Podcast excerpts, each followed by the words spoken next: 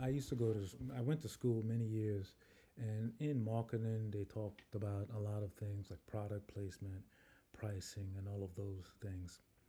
The one thing that you and I need to think about as business owners or potential business owners is finding our right audience.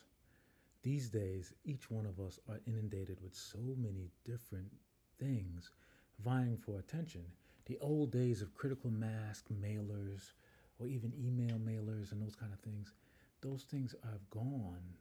You know, they, they've become more nuisance to us than they've become great things. So we as business owners, we have to think about how do we reach our audience.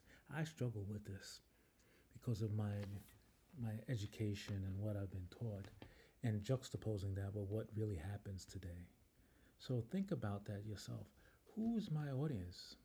Because here's the truth no matter what your business is, there is an audience for you. No matter what your service is, as long as you do it, you do it with your love. The time bus.